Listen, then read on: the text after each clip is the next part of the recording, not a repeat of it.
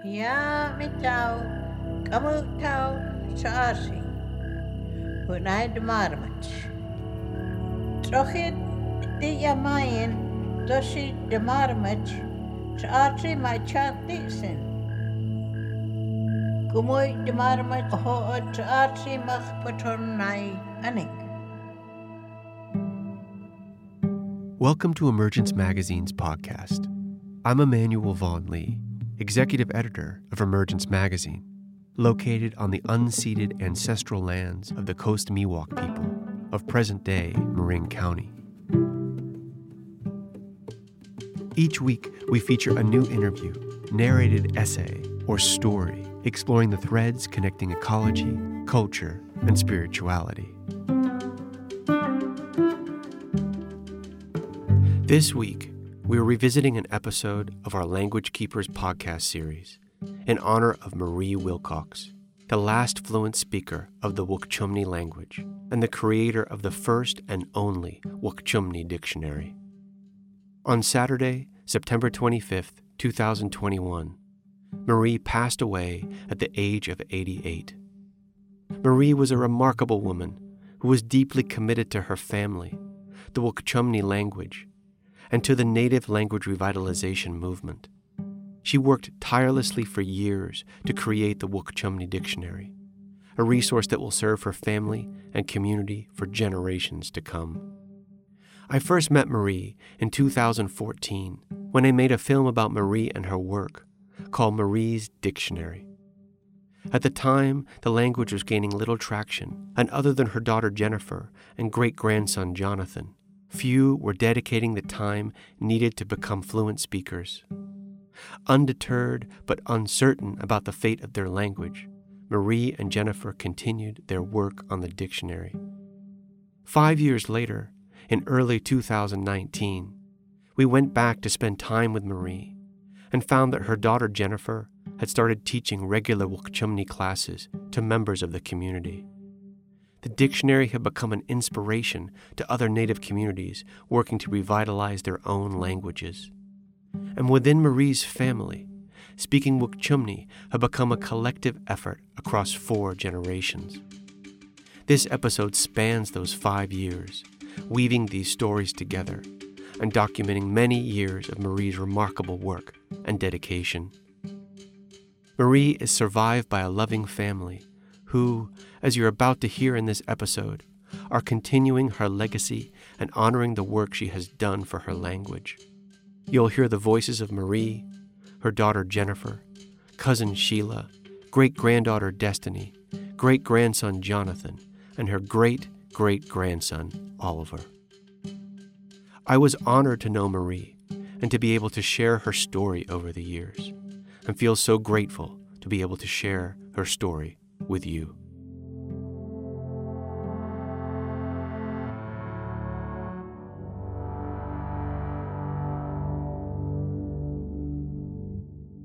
Ahmed na om yo no bo shona mech hu tau wait what in with the punch. Ahmed with the punch mayan shona ya yo my hoaki. Oh, So this month we'll be working on um, baskets, materials, tools, different things regarding basket weaving. I've always welcomed anybody and everybody to come to class, you know, that wants to learn the language. All right. No. no. um, Hopend. Hobart. Uh, Kacau, Madge, Kacau. At the age of 86, Marie Wilcox is the only remaining fluent speaker of the Wukchumni language. As a first language speaker, Marie grew up speaking Wukchumni with her grandmother. But after her grandmother passed, the language began to slip away, and she ultimately spent most of her life speaking English while working in the local citrus groves and raising her family. The Wukchumni are part of the broader Yokuts tribal group and have lived in the area now known as Central California for millennia. Before European contact, as many as 50,000 Yokuts lived in the region, but those numbers have steadily diminished. Today, it's estimated that fewer than 200 Wukchumni remain.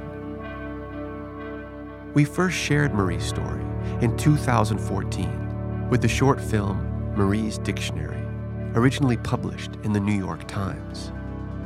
The story shared how, in her 60s, Marie felt compelled to return to her language, and with the help of her daughter, Jennifer Malone, Marie spent 20 years compiling the first ever Wukchumni dictionary. When we filmed this story six years ago, basic Wukchumni classes were being offered at a local tribal community center, but the language was gaining little traction. And other than Jennifer and her grandson, few were dedicating the time needed to learn Wukchumni. Undeterred, but uncertain about the fate of their language, Marie and Jennifer continued to expand and refine the dictionary. Tiki. Anak. Anak. Anak. Anash. Anak. Tiki. Shongde. Shongditch. I think it was like 1989. Mom started teaching us the language because it was just part of her, and she said that she wanted to teach us the language so that um, she would have someone to talk to. Amu. What panoy? What'd you say, mother? You guys. My mother learned her, her language from her grandmother when she was very young. Mom's age was seven or eight when her grandmother passed away. When she passed away, she said that everything went with her.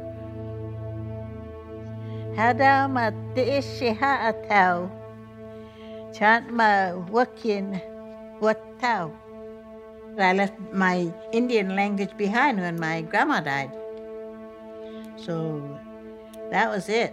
Since 91, I started remembering uh, our words lake, ocean, sea, paasi. Paasi my duktin, lame, watukwita.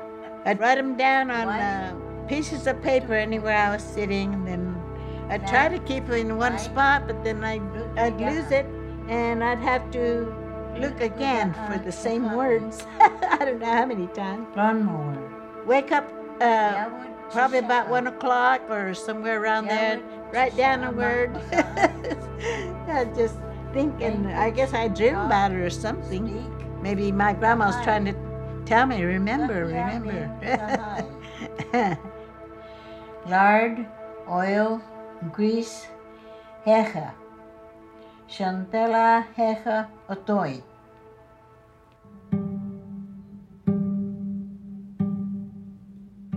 I couldn't speak it, didn't know how to put a sentence together. I just wanted to learn the words again. Late, last one, behind, gutoi, gutoi, machant within. I was very surprised she could remember all that from her age, young age that uh, her grandmother had left her. She just started writing down her words on envelopes and papers, you know, and so she'd sit up night after night typing on the computer, which she was never a computer person, but she wanted to do this, and so she never let any of us do the typing. It had to be her because that was her writing system and her way that she wanted to create the dictionary. So every single page that's in there is hers.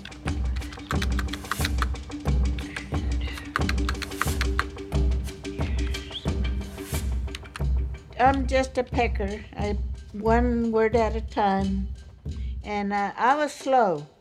Just peck, peck, peck.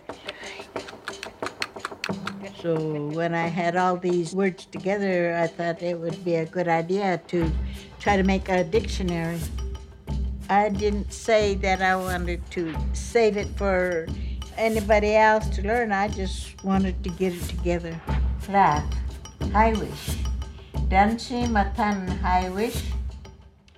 Every morning I'd, you know, uh, have my coffee and uh, have a sandwich And um, then I'd get right on that.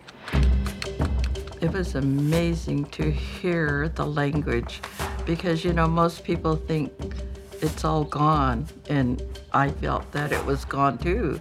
But just to have mom bring it back, it was just beautiful to hear the language and to hear her telling a story.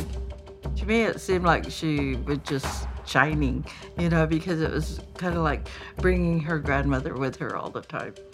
Lay down. Inel. Inel yo entrim. It took many years for her to do this dictionary. She loved doing it. She would work many hours late at night and get up and work on it during the day. And uh, the X sound Oh, that's the hardest one for everybody. is They don't have hell. I've been working with mom on this dictionary for all the years, and I've helped her a lot. A, right here. Oh, there. Oh my gosh. Anyway, the TR sound and the CH sound sounds a little bit alike to me, but I know, I know. Tessis. Eshish. Uh huh. Got it? I got it. Yeah. I feel it.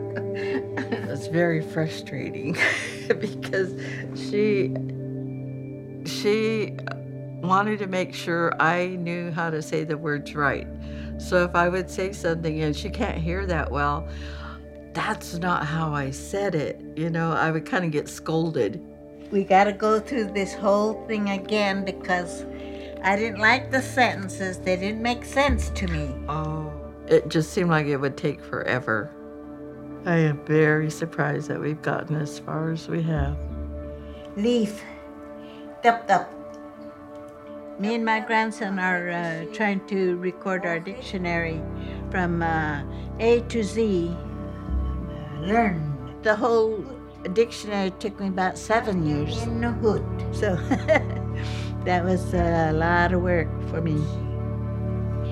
Language, talk, speak.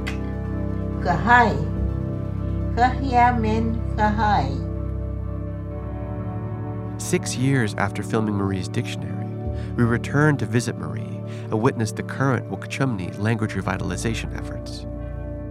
Jennifer is now teaching regular language classes to members of the community. The dictionary has become an inspiration to indigenous communities around the world who are working to revitalize their own languages. And within Marie's family, speaking Wukchumni has become a collective effort across four generations. Tashtaninim Walterton. My cousin is toothless person. Which one? That's a secret. Uh, In the last few years, we have picked up more students that are really advancing. Sheila Shep Burden Basket. Sheila is my cousin, Burden Basket. At first, she felt really intimidated. She wanted to make sure that she said things right. uh, To me, she's the one that has advanced so much. Sheila Throat. Hasad Nim Chekachin. Hedet Hoyoish Nim Sheila Nim Inyana and Hoyoish Shianikin. My mom, growing up, uh, she would talk to me in the language. And she would scold me at times because she wanted me to learn, but it wasn't really a priority. But it was important to me, but work was always there. Plus, I got married. Eventually, I had to take care of her. She lived with me. She would still throw words out at me, but um, I knew in time that uh, I was going to lose my language. So when I lost my mom, I felt like I lost myself.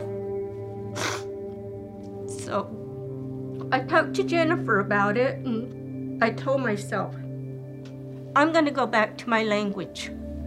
And from that day on, that emptiness went away. And I told Jennifer that it was my goal to learn as much as I can. And as long as Marie is here, I told Marie, I'll always be here. I'll learn with her. Yep, the fish. Cradleboard? growing up, I knew her her family. I knew her brothers, sisters. They were my aunts and uncles, and they're all gone now. And Marie's the last one. And I would think about that.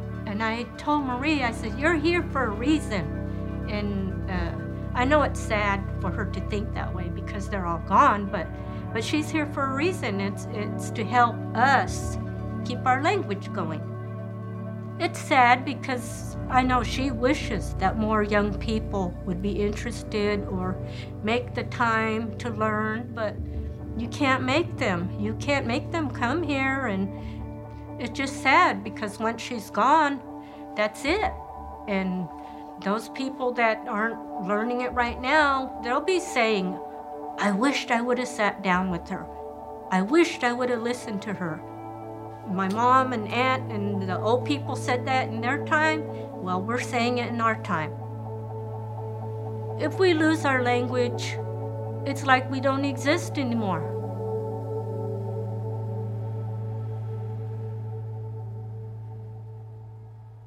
Oh, this is what I want picked out for Destiny. Our next word is stick out your tongue. Destiny, palatwi. My granddaughter Destiny has really gotten excited about working with the language with me. What is Right now, I think my main goal is to get her to doing phrases. name for that? Maka'a na pa'aka shondich. Shongditch. Shongditch. Shongditch. I can understand it more than I can say it, so I kind of uh, got to get over that, getting it out of my mouth. Like I'm trying to be like My, uh, my my muknichi she. Hide hoyoish nim abori benoyan pa'an nim melakana destiny. My Native American name is Apori Benoyan Pa'an, which is sunshine of two worlds. My grandma says it's the Native American world and the white world. As a young person, it's hard to combine both of those worlds. It's almost like I have this duty to be a part of it, you know, and sometimes it can be hard to stay committed to that, but I try my best. I've always been learning Wukchumni from the time I was small, and I actually didn't realize how much I was learning until now. Like when we talk together, I'm like, oh, I know that. Like I didn't know that I know that, but I do. The fluency part, it is hard, but it's something that I can dedicate my life to and hopefully be there within. I couldn't even say a couple years, it would probably take a lifetime. I have a gray strap for the cradle board. Na. um, This strap was a new word too. The strap for the cradle board is called as a one-word thing. I am so proud of the things that Destiny has done with our language and wanting to be um, part of carrying on our culture and using our language to pass this on. If you guys had noticed, uh, Crystal typed up our basket weaving ways. It looks really nice. And uh, the rules that we always go by. Can you tell me one rule, Destiny? Do not weave while you're troubled. Do not weave while you're troubled. Basket weaving is our rules of life, basically, you know, so all of that ties in together. And when she spends time with me, I think that's all I really talk to her about, you know, is the things that we do. That that helps a lot. Yeah. I Yeah. can put what baby basket? Uh, Dabdabis. Do you put a newborn baby in? Uh-huh. Destiny? Tough- toughest. Yeah, I got it. Okay. It is hard to be fully committed to being native, but also living in today's world of being English and just living life. Since 2017, when I had my son, it was like I wanted to do it for him. I wanted to make sure that it was there for him when it was his time. I'm Duitan. oh, hey. I'm Duitan, Oliver. Tell Grandma poop. Grandma poop. Grandma can't see. Okay, next page. Look, turn the page. Turn it over. My grandkids have been my inspiration. Howie. And with my new great grandson, I just feel so excited to pass anything on to him, you know, so that he can grow up with our language. Look at Banoy Upish, February. Mm-hmm. I've worked on making a little flip book for my son. One of the main things that I want to do is make sure that he's hearing the Wukchumni first before he figures out the English. So, Sobong Mayan. I want to bundle up with our blankets. Oh, with your blanket. It is special to have your great great grandma there in the first years of your life. That's when you learn everything, you know, in your first couple years of life, and he's gonna have that. He, I don't know if he'll ever remember it, but I hope he does, you know, like. And every time they're together, I'm like, oh, you gotta take a picture of them. like, I want them to be together, you know, like. We try to capture that moment any chance we get. Oh. Wakenad kamak mashmam. Oh. I love you so much. Do you love me? I know he's picking up on it real good right now. Because he even listens to me when I tell him, Chukwi or Hama Hoad, what do you want? Nim Dashmi. Tell him great great grandma. Pon pon no no.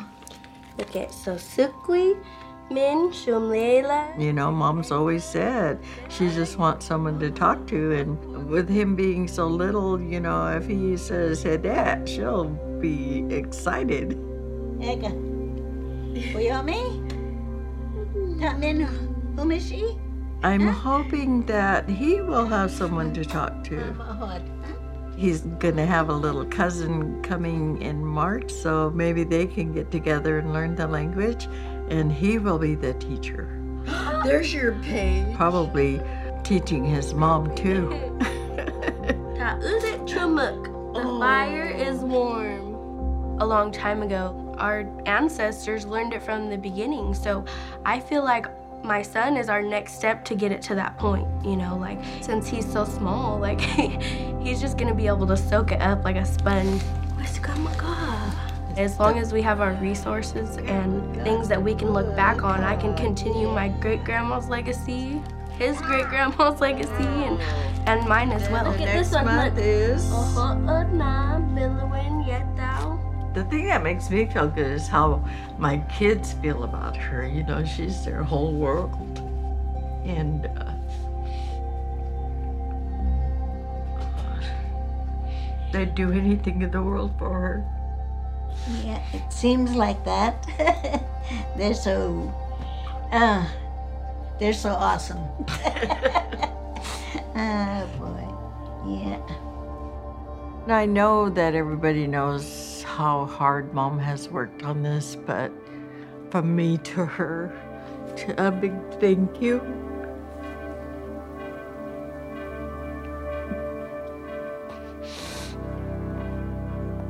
And uh, she has just given us so much.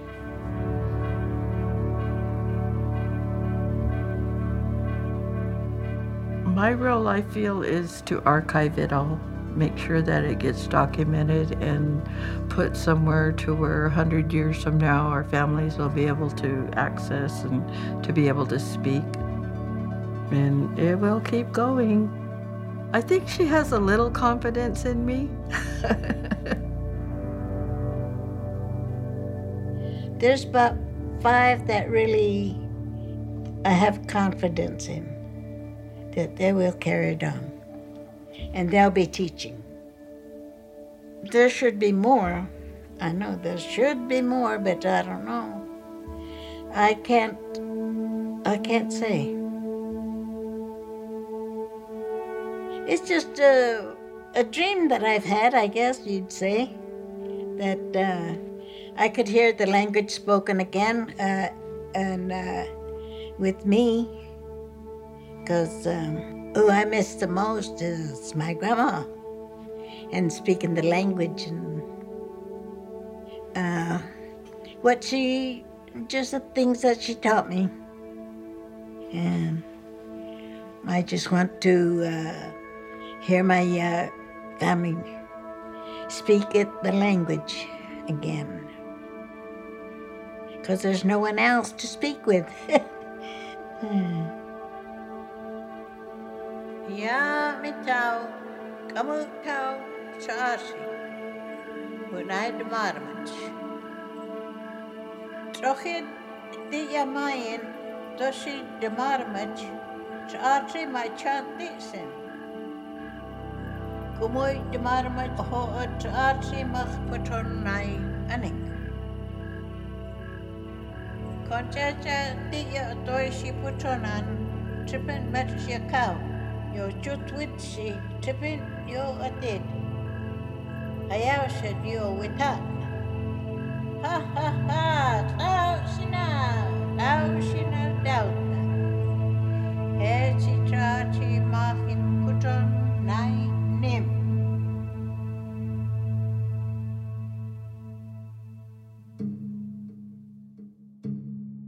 Language Keepers is produced in partnership with Advocates for Indigenous California Language Survival. You can experience video introductions and accompanied biographies of the voices you hear at languagekeepers.us.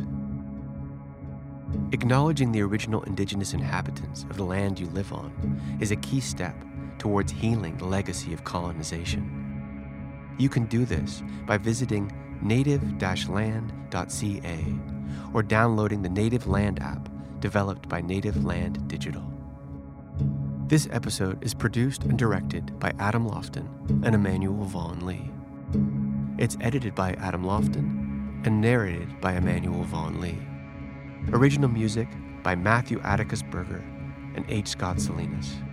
Narration is written by Adam Loften, Chelsea Steinauer Scudder, and Emmanuel Vaughan-Lee. Sound mix and design is by D. Chris Smith. Sound recording is by Ben Solitiano, with additional production support from Devin Talaton. Language Keepers would not have been possible without the collaboration and support of the Tolowa Dee-ni', Karuk, Wukchumni, and Kawaiisu communities featured in this podcast. Emergence Magazine is an initiative of Kalliopeia Foundation. Our original essays, films, in depth interviews, and rich multimedia explore the threads connecting ecology, culture, and spirituality. You can subscribe to our podcast wherever podcasts are found. To subscribe to our newsletter and check out more of our stories, visit emergencemagazine.org.